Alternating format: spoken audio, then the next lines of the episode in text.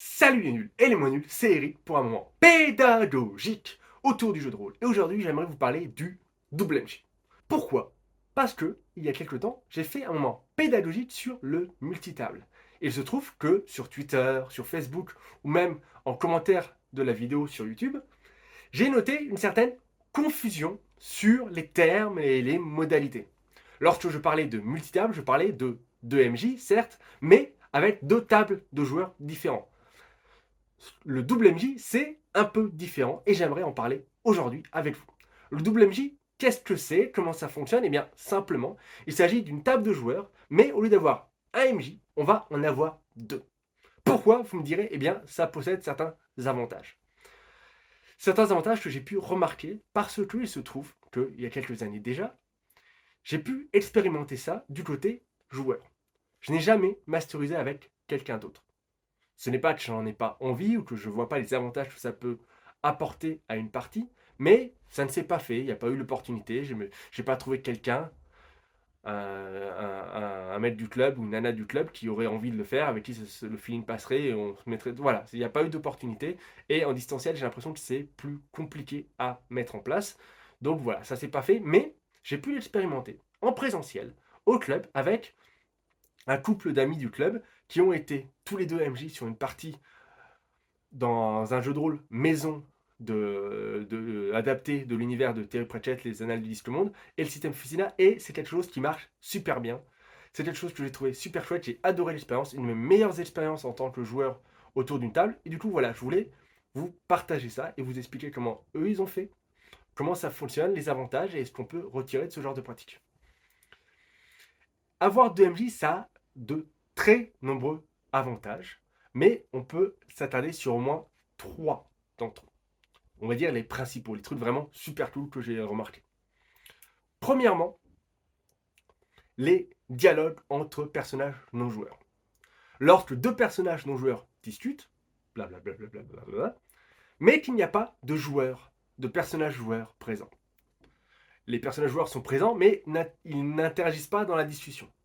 Du coup, c'est souvent un peu compliqué parce que on est tout seul, on est MJ, on va pas faire le dialogue. Souvent, ce que moi je fais, c'est que je périphrase, je paraphrase, pardon, et j'explique, voilà, bah, le chef de la garde explique à ces hommes qu'ils ont été mauvais et qu'ils n'auront pas de solde ce mois-ci parce qu'ils n'ont pas réussi à faire ceci, cela. Bref, ça se fait, hein. Mais lorsqu'on est deux, eh bien, on peut faire une petite scène de théâtre, tout simplement. On va jouer L'un des MJ va jouer ce chef de la garde et l'autre va jouer euh, la réaction de différents, de différents soldats.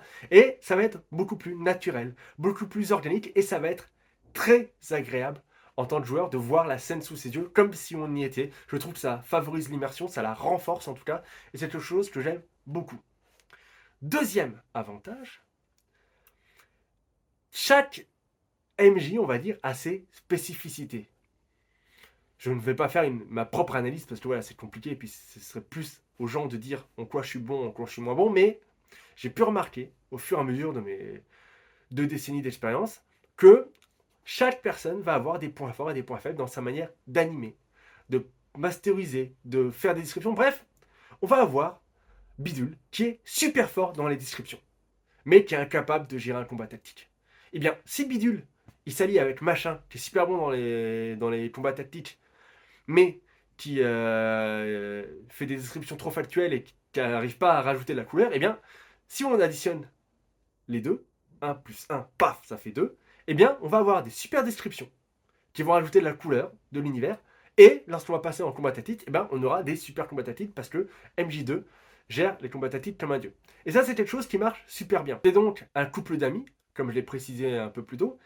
Elle, sa spécialité, c'est tout ce qui était narration, conte, poésie, grande description. Et lui, c'est euh, quelqu'un avec qui je discute beaucoup de game design et c'est un expert de tout ce qui est règles de jeu, euh, lancer des. Bref, il, gérait toute la partie règles. Il nous disait quoi faire, machin. Il expliquait Fusina. Il, euh, il faisait les, les, combats, les machins. Il était nickel sur la partie règles et elle s'occupait un peu plus de la partie compteur.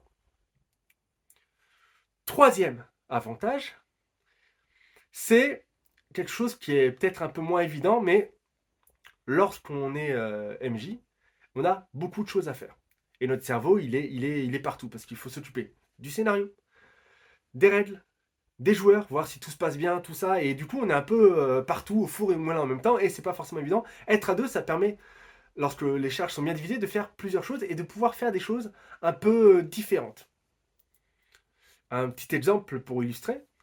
Mais parfois, eh bien, l'AMJ se déplaçait. Tandis que le MJ raconte des choses, vous êtes dans la forêt,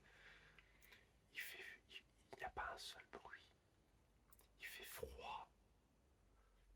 Et paf, la MJ derrière toi, elle te souffle dans le cou. Tout, tout con, mais jumpscare direct. Voilà, la, joueuse, elle a, hurlé.